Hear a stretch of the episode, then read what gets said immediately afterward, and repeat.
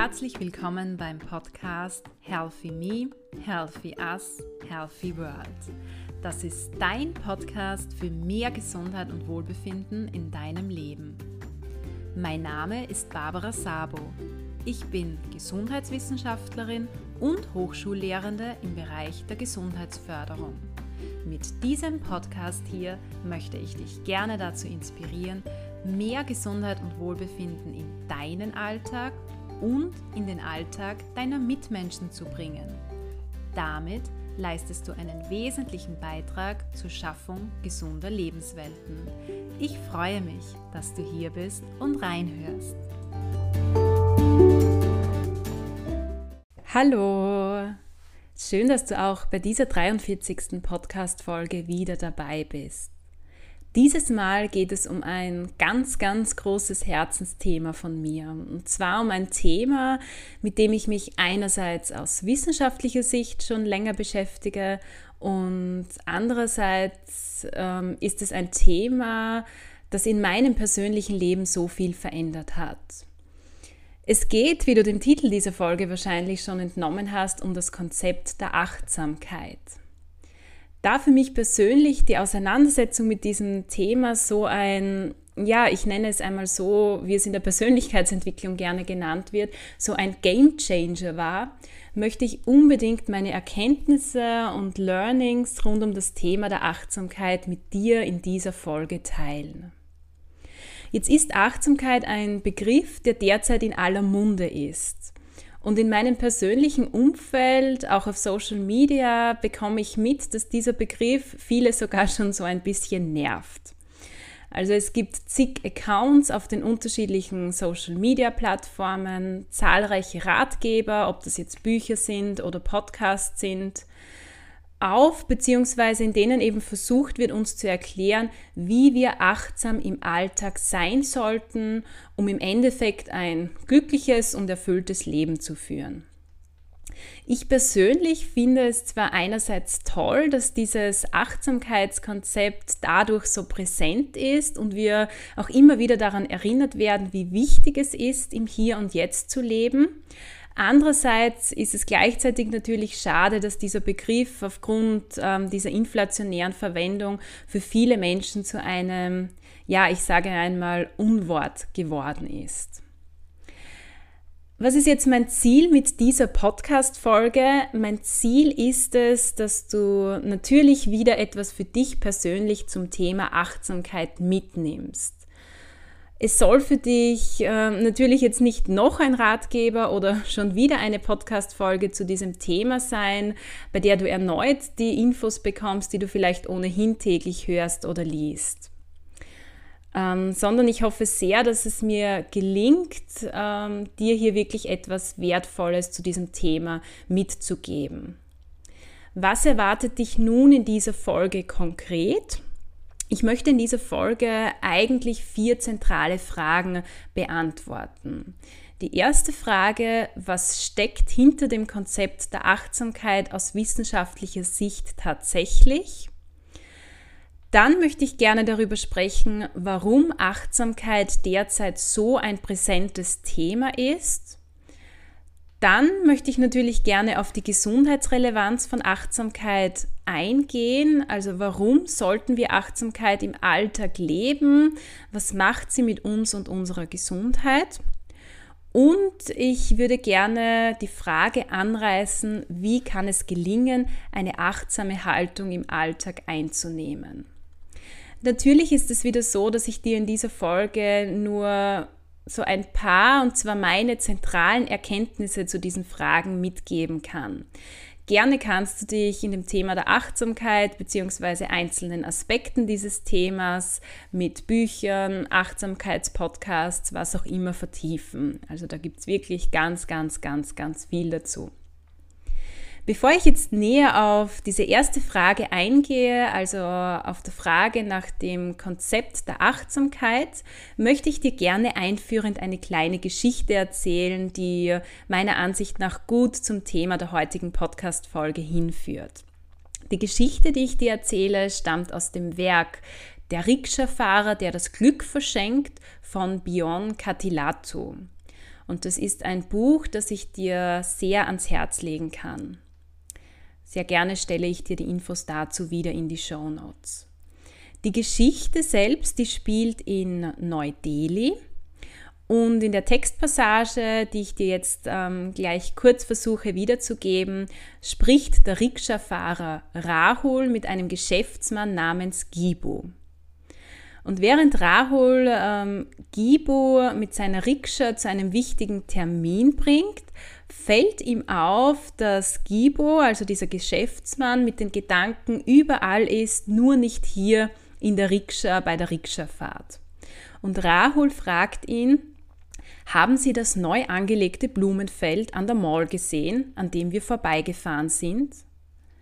Haben Sie die Hochzeitsgesellschaft bemerkt, die neben dem Tempel tanzte? Oder haben Sie wenigstens den riesigen, geschmückten Elefanten gesehen, der an der vorletzten Ampel unseren Weg kreuzte? Der Geschäftsmann Gibo kontert leicht verstimmt. Ich war beschäftigt. Er fasst sich an die Krawatte und überprüft deren Sitz. Nach einiger Zeit sagt dann Rahul wieder, ich weiß, es ist ja auch nichts Schlimmes dabei, beschäftigt zu sein.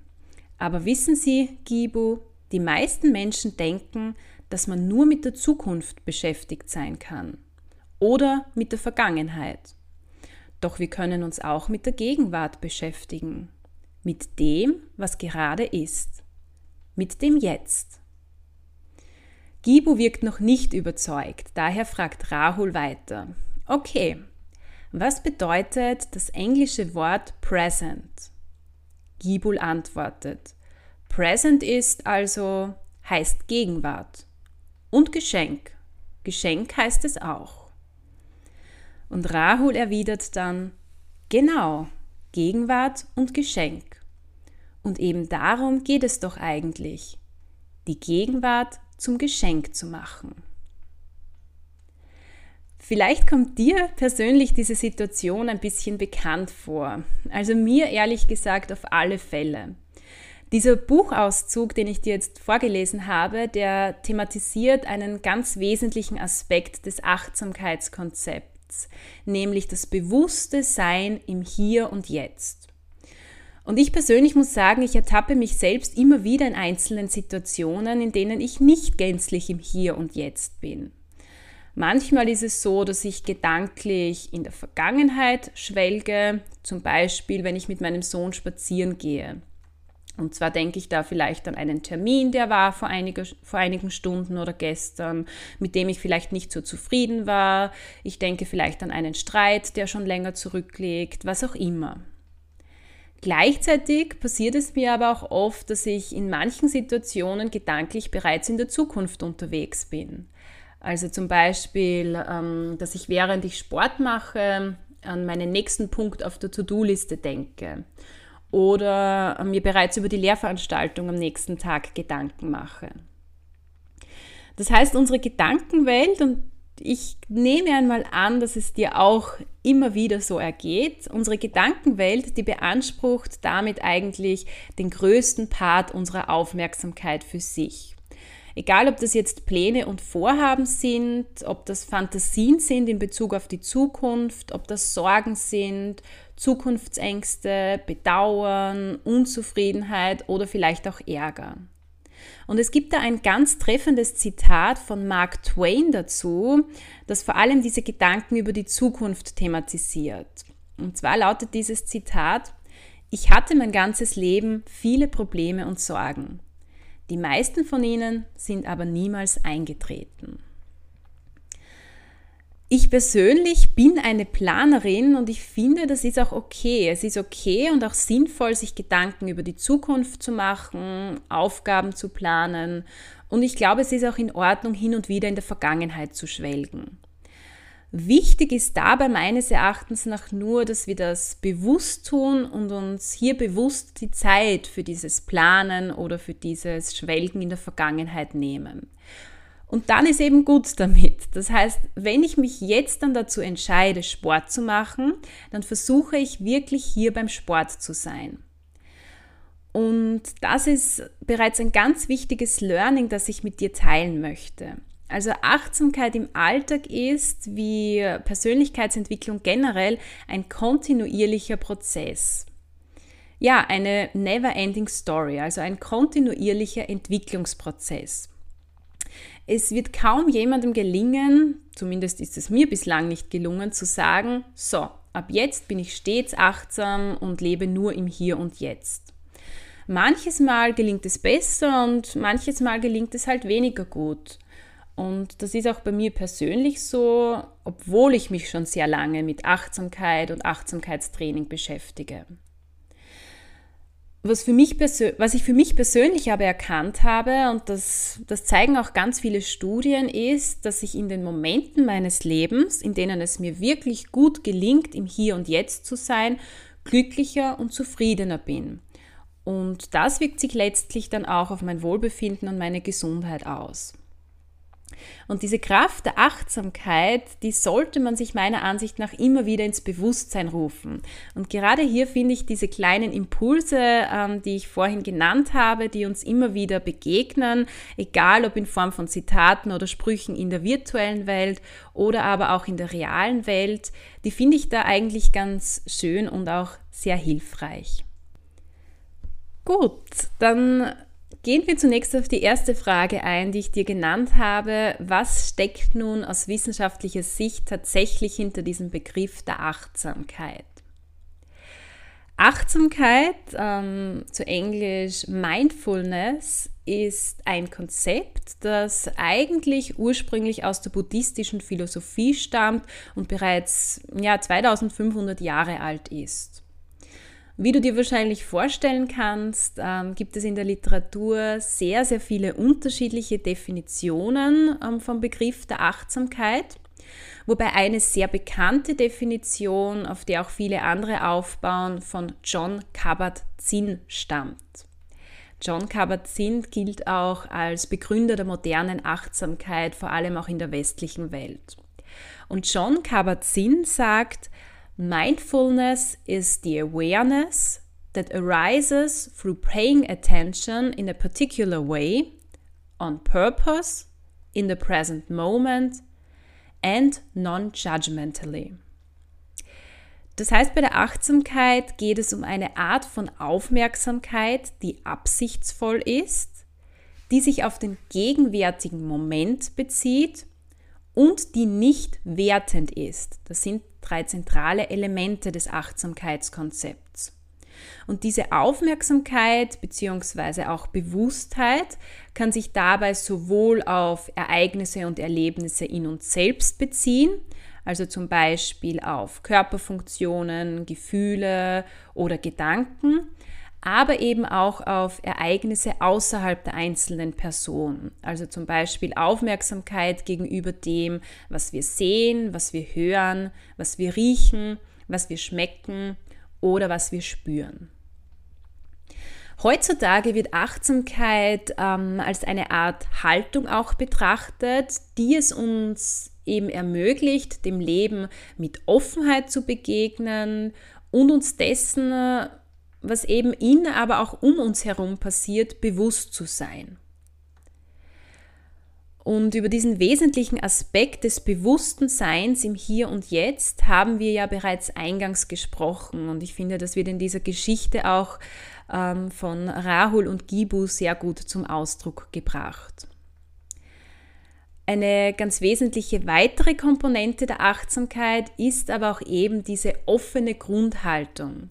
Also wirklich dieses bewusste Wahrnehmen ohne zu werten, ohne etwas zu erwarten und auch ohne etwas ändern zu wollen.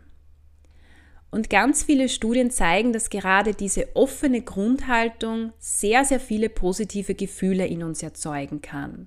Also Gefühle wie Lebendigkeit, berührt sein, bewusste Dankbarkeit, Verbundenheit und ja, sogar tiefe Liebe und Lebensfreude. Und Achtsamkeit bietet uns einfach die Möglichkeit, die Fülle des Lebens wirklich wahrzunehmen, das Leben mit allen Fasern unseres Körpers zu leben und eben auch ähm, scheinbar banale und alltägliche Momente in unserem Leben zu genießen. Im Gegensatz dazu finde ich es ganz spannend, sich einmal, wenn man unglücklich oder unzufrieden ist, die Frage zu stellen, warum bin ich jetzt gerade unglücklich oder unzufrieden?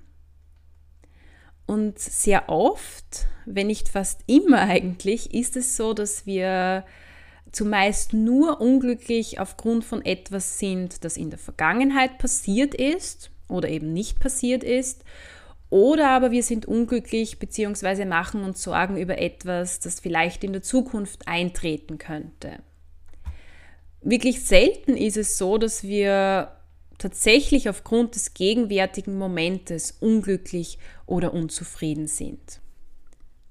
Warum ist jetzt Achtsamkeit gerade heute so ein großes und überall präsentes Thema? Bei der Antwort auf diese Frage möchte ich gerne Bezug auf eine Aussage von Jürgen Zahl nehmen, die er in der Podcast-Folge Nummer 41 zum Thema Atemtechniken und Gesundheit getätigt hat. Und in dieser Folge erklärt uns Jürgen, warum Atemtechniken, die ja auch ein ganz wesentlicher Teil des Achtsamkeitstrainings sein können, heute so boomen.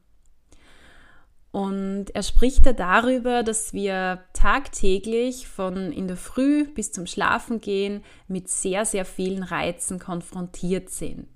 Und diese Reize, die erschweren es uns, wirklich bewusst im Moment zu sein und unsere Aufmerksamkeit auch für längere Zeit auf das zu richten, was wir eben gerade sehen, hören, riechen, schmecken oder eben tun. Das heißt, da läutet einmal das Handy, dann poppt eine E-Mail-Nachricht am Bildschirm auf, dann hören wir vielleicht draußen Autos hupen, dann sehen wir wieder ein Flugzeug am Himmel fliegen, was auch immer. Bedeutet, unsere Welt ist heutzutage noch viel mehr als noch vor einigen Jahren mit so vielen Informationen, Meinungen, Ängsten, Lärm, ähm, Gleichzeitigkeit, also Parallelität, Krisen, aber auch Katastrophen überfüllt. Und das Internet, aber auch die Medien und Nachrichten generell, die leisten hier auch ihren Beitrag dazu. Das heißt, die sind oft voll von Skandalen, Übertreibungen, Negativität, Alarmismus und so weiter. Und was dann noch dazu kommt an Reizen, äh, sind natürlich Reize, die aufgrund der Vernetzung mit sehr, sehr vielen Menschen entstehen, beziehungsweise auch aufgrund der ständigen Erreichbarkeit. Das führt dann auch oft dazu, dass wir im sogenannten Autopilot-Modus uns immer wieder befinden. Ich glaube, du weißt, was ich mit diesem Autopilot-Modus meine und ich nehme an, dir fallen da einige Situationen in deinem Leben ein, in denen du dich in diesem Modus befindest. Sehr viele von uns sind zum Beispiel ähm, beim Autofahren oder generell beim Zurücklegen von Strecken in diesem Autopilot-Modus. Und daher finde ich auch dieses Buch vom Rikscha-Fahrer ähm, hier so passend zu diesem Thema der Achtsamkeit auch. Also wenn wir zum Beispiel von der Arbeit nach Hause fahren, nehmen wir nur selten die Umgebung bewusst wahr, beziehungsweise das, was um uns herum passiert. Und ich merke das auch ganz stark bei Spaziergängen. Es gibt sehr, sehr viele Orte, an denen ich schon hundertmal vorbeigegangen bin und wenn ich dann einmal einen Spaziergang mache, bei dem es mir wirklich gut gelingt, bewusst zu spazieren, achtsam zu spazieren, dann entdecke ich sehr oft Dinge, ähm, die mir bei meinen bisherigen Spaziergängen einfach noch gar nicht aufgefallen sind oder völlig entgangen sind. Und all diese verschiedenen Reize, ähm, die es da gibt, die hier kontinuierlich auf uns eintrudeln, die erwecken in uns immer mehr auch das Bedürfnis, in uns zu kehren und uns eben auch auf uns selbst zu besinnen. Und ja, die Corona-Krise, die hat natürlich diese Entwicklung, diesen Megatrend Achtsamkeit, wie es das Zukunftsinstitut rund um Matthias Horks in Deutschland auch bezeichnet, weiter angetrieben, verstärkt. Das heißt, die Corona-Krise hat auch dazu geführt, dass sehr, sehr viele Menschen eben in sich gekehrt sind und über diese ja überfüllte, überreizte und eben überkomplexe Welt begonnen haben nachzudenken. welchen Einfluss hat jetzt Achtsamkeit tatsächlich auf unsere Gesundheit? Was macht Achtsamkeit mit uns? Welche wissenschaftlichen Belege gibt es in diesem Zusammenhang? Und hier kommen wir zu dem Punkt, den ich eingangs kurz erwähnt habe. Und zwar ist Achtsamkeit wirklich viel, viel mehr als nur ein Modewort. Also es wurde bereits wirklich ganz oft in ganz vielen unterschiedlichen äh, Studien, ob das jetzt Korrelationsstudien sind, klinische Interventionsstudien sind, Laborstudien oder sogar experimentelle Studien sind, in ganz, ganz vielen Studien ähm, wurden die positiven Wirkungen bestimmter Achtsamkeitstechniken auf unsere seelische, aber auch unsere körperliche Gesundheit belegt. Natürlich kann ich dir jetzt im Folgenden nur so einen groben Überblick über diese Wirkweisen geben und ich werde natürlich den Fokus ähm, auf die gesundheitsförderlichen Effekte bei grundsätzlich gesunden Menschen legen. Dadurch, dass es sich bei diesem Podcast hier natürlich um einen Gesundheitsförderungspodcast handelt. Das heißt, ähm, ich werde den Einsatz von Achtsamkeitstraining im Zuge der Behandlung bestimmter Krankheitsbilder jetzt ausklammern, wobei ich dazu sagen möchte, dass es auch hierfür ganz, ganz viele ähm, gute wissenschaftliche Belege gibt. Grundsätzlich habe ich ähm, vier systematische Übersichtsarbeiten mir näher angesehen. Du kannst ähm, sie gerne in den Show Notes nachlesen. Und das, was ich dir jetzt zu den gesundheitlichen Wirkweisen sage, das stammt vor allem aus diesen Übersichtsarbeiten, die großteils sehr aktuell sind und die auch aus unterschiedlichen Ländern stammen.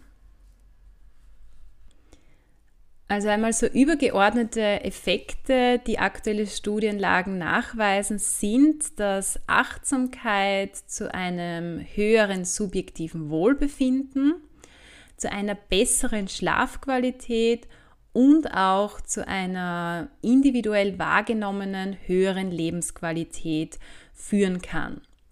Gleichzeitig kann Achtsamkeit, im Speziellen ähm, können bestimmte Achtsamkeitstrainings dazu beitragen, Symptome, die in Richtung psychische Erkrankungen gehen, zu reduzieren. Wenn man sich jetzt die Studienlage etwas näher ansieht, dann erkennt man, dass sich sehr viele Forscher und Forscherinnen vor allem mit der Untersuchung der Wirksamkeit bestimmter konkreter Achtsamkeitstrainings beschäftigen. Ich möchte jetzt nicht im Detail auf diese unterschiedlichen Achtsamkeitstrainings eingehen, die es hier gibt. Ähm, wir werden uns in der kommenden Podcast-Folge ein bisschen näher damit beschäftigen, wobei ich dir hier konkrete Techniken nennen möchte, die dir vielleicht ähm, dabei helfen, mehr Achtsamkeit in deinen Alltag zu bringen. Vielleicht nur ganz kurz zu den zwei bekanntesten Methoden, die auch am häufigsten untersucht wurden, die MBSR-Methode und die MBCT-Methode. Vielleicht hast du eine der beiden oder vielleicht sogar beide schon einmal gehört. Also die MBSR-Methode, dieses MBSR steht für Mindfulness-Based Stress Reduction und diese Methode wurde von John Kabat-Zinn entwickelt, wurde ursprünglich bei der Behandlung ähm, von Patienten mit chronischen Schmerzen eingesetzt, wird mittlerweile aber auch ähm, im gesunden Setting, im gesundheitsförderlichen Setting, zum Beispiel im betrieblichen Kontext, verwendet. Und ähm, dieses MBSR-Training beinhaltet verschiedene Techniken, Achtsamkeitstechniken, auf die ich zum Teil auch schon in bisherigen Folgen eingegangen bin. Also zum Beispiel ähm, den Bodyscan, Meditieren auf unterschiedliche Art und Weise, Yoga-Übungen, ähm, Atemtechniken, aber eben auch ähm, Achtsamkeit bei täglichen Aktivitäten, wie zum Beispiel das achtsame Essen oder achtsames Zähneputzen. Und die zweite, ähm, auch relativ bekannte Methode, ähm, die MBCT-Methode. Hier steht dieses MBCT für Mindfulness-Based Cognitive Therapy. Diese Methode baut auf der MBSR-Methode auf. Allerdings wird hier ähm, besonders stark der Fokus auf die Natur unserer Gedanken gelegt. Das heißt, die oberste Prämisse ähm, bei dieser Methode ist, dass unsere Gedanken eben nicht Fakten sind und wir somit auch nicht unsere Gedanken sind. Wie gesagt, es gibt noch viele weitere ähm, Achtsamkeitskonzepte und Methoden. Die meisten davon bauen aber auf dieser MBSR-Methode beziehungsweise auch auf der MBCT-Methode auf. Grundsätzlich können jetzt so drei wesentliche Zusammenhänge zwischen Achtsamkeit und unserer Gesundheit, insbesondere unserer psychische, psychischen Gesundheit, genannt werden. Ähm, der erste Zusammenhang, der wissenschaftlich in zahlreichen Studien belegt wurde, ist, dass Achtsamkeit kognitive Prozesse, also vor allem unser Denken, unsere Denkweise positiv beeinflussen kann. Und hier ist zum Beispiel auch belegt, dass Achtsamkeit dazu beitragen kann, dass wir weniger grübeln, dass wir uns weniger Sorgen machen. Und gerade dieses Grübeln, dieses Sorgen machen, das sind natürlich auch gleichzeitig Risikofaktoren ähm, für bestimmte psychische Erkrankungen, wie zum Beispiel Depressionen. Und ähm, was auch belegt ist in diesem Zusammenhang ist, dass wenn wir natürlich ähm, weniger grübeln, uns weniger Sorgen machen, dass wir dann auch ähm, weniger Stress erleben und auch ähm, die Wahrscheinlichkeit an Burnout zu erkranken kann durch gezieltes Achtsamkeitstraining reduziert werden. Ein weiterer wichtiger Zusammenhang, der wissenschaftlich belegt wurde, ist, dass Achtsamkeit dazu beitragen kann, dass wir besser mit unseren Gefühlen umgehen und eben unsere Gefühle auch besser regulieren können. Das heißt, durch gezieltes Achtsamkeitstraining kann es gelingen, dass wir unsere Gedanken, aber eben auch unsere Gefühle so ein bisschen aus einer Metaperspektive betrachten. Das heißt, dass wir von ihnen so ein bisschen auch Abstand nehmen können und dass wir diese Gedanken und Gefühle als Ereignisse sehen, als mentale Ereignisse quasi, die irgendwann vorübergehen und die jetzt nicht unbedingt Teil der Realität sind. Und was da jetzt in diesem Kontext Umgang mit Gedanken und Gefühlen noch dazu kommt, ist, dass natürlich bestimmte Achtsamkeitstechniken, egal ob das jetzt das Durchführen von Bodyscans ist, Meditieren oder die Anwendung bestimmter Atemtechniken, dass die uns natürlich auch im Sinne des Stressmanagements helfen können. Es gibt jetzt auch noch einige Erkenntnisse, die ganz klar zeigen, inwieweit ähm, Achtsamkeitstraining Symptome für psychische Erkrankungen reduzieren kann. Und darauf möchte ich jetzt noch ganz kurz abschließend eingehen. Und zwar gibt es hier auch einige Studien im betrieblichen Kontext, also auch im Sinne der betrieblichen Gesundheitsförderung. Und diese zeigen, dass Achtsamkeitstraining vor allem Gefühle von emotionaler Erschöpfung, das ist eine ganz wesentliche Dimension von Burnout, reduzieren kann. Gleichzeitig kann Achtsamkeitstraining eben auch Stressgefühle reduzieren und konkret auch Symptome für Depressionen oder Ängste. Gut, das war jetzt natürlich nur so ein grober Überblick über die gesundheitsförderlichen Wirkweisen von Achtsamkeit bzw. Achtsamkeitstraining im Speziellen.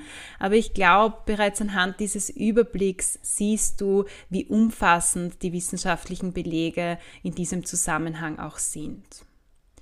Was man natürlich schon dazu sagen muss, ist, dass auch wenn es so viele Studien gibt, dass es da noch einiges an Forschung braucht, vor allem auch was die Messung von Achtsamkeit betrifft, also die Frage, wie messe ich Achtsamkeit bei Menschen auch.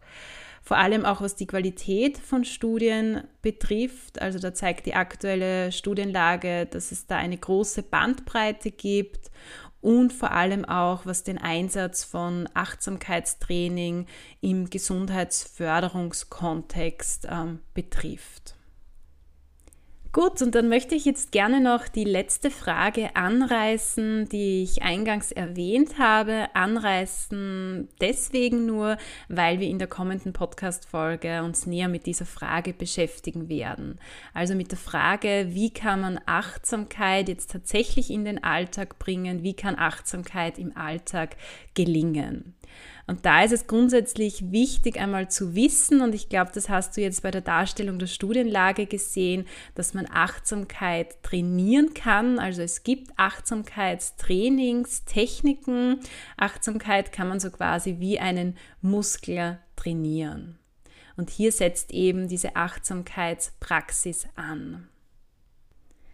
Bei der Suche nach der Antwort oder nach einer Antwort auf diese Frage hilft uns meiner Ansicht nach sehr gut ein Modell, und zwar das Modell von Bishop et al. aus dem Jahr 2004. Und dieses Modell besagt, dass es so zwei zentrale Komponenten der Achtsamkeit gibt. Und diese Komponenten sind meiner Ansicht nach auch ähm, diese Schrauben, an denen wir konkret in unserem Alltag drehen können die uns eben wirklich dabei helfen können, Achtsamkeit im Alltag zu integrieren. Und die erste Komponente ist ähm, die Selbstregulierung unserer Aufmerksamkeit. Das bedeutet, ähm, wir können ähm, erlernen, von Moment zu Moment zu leben und auch unsere Gedanken und Gefühle in einzelnen Situationen einerseits bewusst wahrnehmen und andererseits aber bewusst auch unsere Aufmerksamkeit auf etwas anderes zu lenken. Das heißt, hier geht es auch darum, und das hat jetzt wieder sehr viel mit dem Thema Gesundheitsförderung zu tun, dass wir es im Alltag schaffen, den Fokus auf die Ressourcen und eben nicht nur auf die Belastungen zu legen. Das heißt, bewusst auch das wahrzunehmen, was wir schon geschafft haben, was wir schon erreicht haben, was wir schon erledigt haben. Und nicht nur immer das zu sehen, den Fokus, unsere Aufmerksamkeit darauf zu lenken, was noch ansteht, was wir vielleicht noch nicht so gut gemacht haben. Heißt auch, bewusst das wahrzunehmen, was wir haben, wofür wir eben dankbar sind, dankbar sein können und wieder nicht nur das zu sehen, was wir vielleicht nicht haben. Gleichzeitig ist es aber auch wichtig, und das führt uns eigentlich zur zweiten Komponente der Achtsamkeit von Bishop et al., dass wir dem, was gerade stattfindet, beziehungsweise dem, was wir gerade erleben, neugierig und offen begegnen und dass wir auch nicht immer gleich beginnen, es irgendwie zu bewerten, es in irgendeine Schublade einzuordnen. Und hier finde ich ein Zitat sehr passend, das mir immer wieder auch begegnet und das ich auch versuche, mir immer wieder in Erinnerung zu rufen. Und zwar, ähm, lebe jeden Tag, als wäre es dein erster. Bedeutet, ähm, sei neugierig, sei offen für, ja, ich nenne es immer so schön Wunder, die uns tagtäglich begegnen. Ob das jetzt ein Lächeln eines Fremden ist, eine wunderschöne Blume, eine nette Geste, was auch immer. Und da gibt es noch ein gutes Zitat, das hier aus meiner Sicht ähm, sehr passend ist. Und zwar stammt dieses Zitat von Albert Einstein.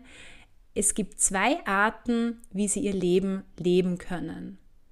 Eine, als sei nichts ein Wunder, die andere, als sei alles ein Wunder. Und mit diesem Zitat möchte ich auch gerne diese Podcast-Folge hier abschließen. Und vielleicht denkst du die nächsten Tage immer wieder auch an dieses Zitat, das ich auch versuche, mir täglich in unterschiedlichen Situationen immer wieder in Erinnerung zu rufen. Und es hilft mir sehr gut dabei, immer auch ähm, bewusst in die Achtsamkeit zu kommen.